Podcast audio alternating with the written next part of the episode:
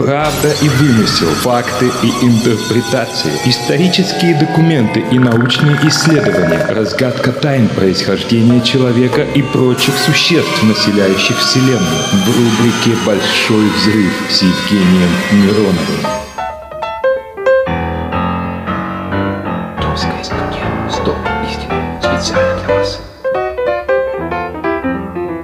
Сейчас я сижу в несколько прохладной студии, начинается зима, и по моей коже начинают бежать мурашки. И волосы на моей коже начинают вставать дыбом. Таким образом, мы вынуждены поговорить о традиционной теме для споров об рудиментах и дистиллиологии, о предположении, что в прошлом определенные органы были нужны для выполнения одной функции, а сейчас используются для другой.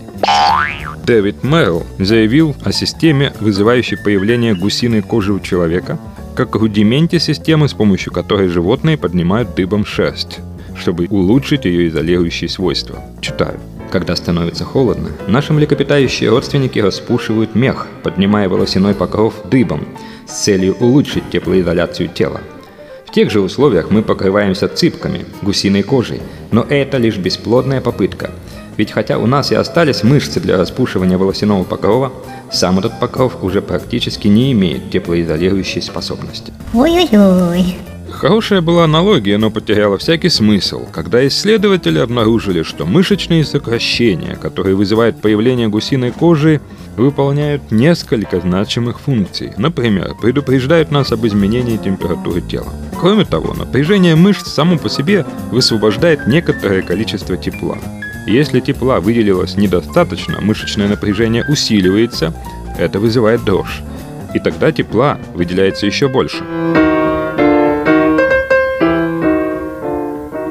Вот что предложил Дэвид Кауфман принять как доводы о функциональном назначении пилоэрекции, то есть поднятия волос у человека.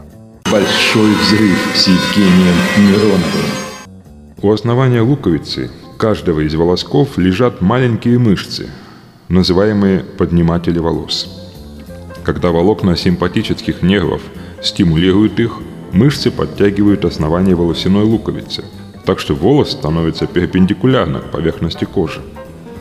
Вместе с этим мышцы тянут и место своего крепления к коже, в результате чего на коже появляется пупырышек, как на коже у гуся. Кроме того, эти мышцы, сокращаясь, выдавливают кожное сало из сальных желез, как в волосяной мешочек, так и на кожу. Весь этот процесс называется пилоэрекция. Пилоэрекция наступает автоматически, когда человек нервничает или замерзает. Пилоэрекция направлена на то, чтобы уменьшить потерю тепла. У большинства млекопитающих с помощью пилоэрекции около поверхности кожи удерживается большое количество воздуха, который усиливает теплоизоляцию в холодных условиях. Томская студия. Стоп. Истины. Специально для вас.